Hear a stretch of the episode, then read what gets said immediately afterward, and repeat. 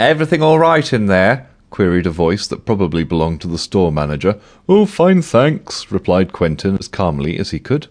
It looks like you've taken four photos of your knees. There was a pause. As intended, replied Quentin, trying his best to sound upbeat. Okay, answered the voice cheerfully. Quentin heard the person walk away. Not a store manager, then, a store assistant. The wage disparity made all the difference. You had to pay five grand a year extra at least for someone who would challenge a potentially undressed man in a photo booth to come out and present himself. It had been a narrow escape. He left the booth, grabbing the photos on the way. He exited the store as swiftly and inconspicuously as he could manage, dropping the photographs in a bin outside. He decided the last place the police would look for him was in a bank, which is exactly where he needed to be. A destitute man was tucked into a small alcove in the wall which was designed to hold a drain pipe and guide rainwater into the gutter. He had a dirty blue rug wrapped around him for warmth, and his clothes were threadbare and held together by dirt and dried on alcohol. For a brief moment, Quentin was touched by the man's plight. In truth, he normally wouldn't have spared the man a second thought, but today was different. It's true what they say about walking a mile in a man's shoes, thought Quentin. He noticed the man was shivering, despite it being the middle of the day. You look cold, he observed. The tramp blinked a couple of times and seemed to come out of a deep coma. Clearly, his situation didn't stop him getting a good sleep. What you want? He spat. You look cold, repeated Quentin, increasing the amount of concern on his face to counter the aggression in the response he'd received. Ah, what makes you think that, eh, Sherlock, eh?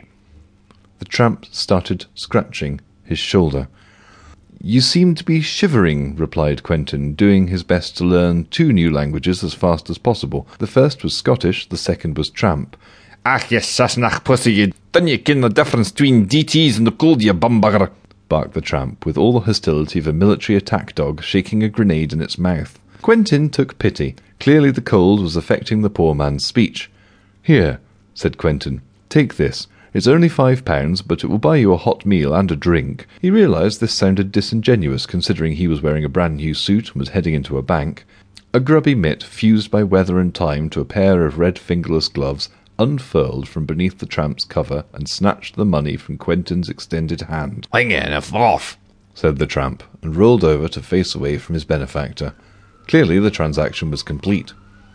Quentin hurried into the bank and joined the inevitable queue awaiting him there. The three minute wait to get to the counter felt like an hour and a half. He spotted at least two police cars screaming past the front window of the building.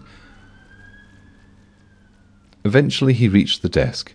He'd been so distracted by his fear of getting caught and watching carefully over his shoulder that he hadn't even noticed who was sitting behind the protective glass waiting to serve him. Mavis! he blurted in astonishment. Quentin? whispered Mavis, her usual smile nowhere to be seen. She looked exhausted and withdrawn. You look well, she said, her eyes scanning up and down his new suit. Thank you, he said dazedly.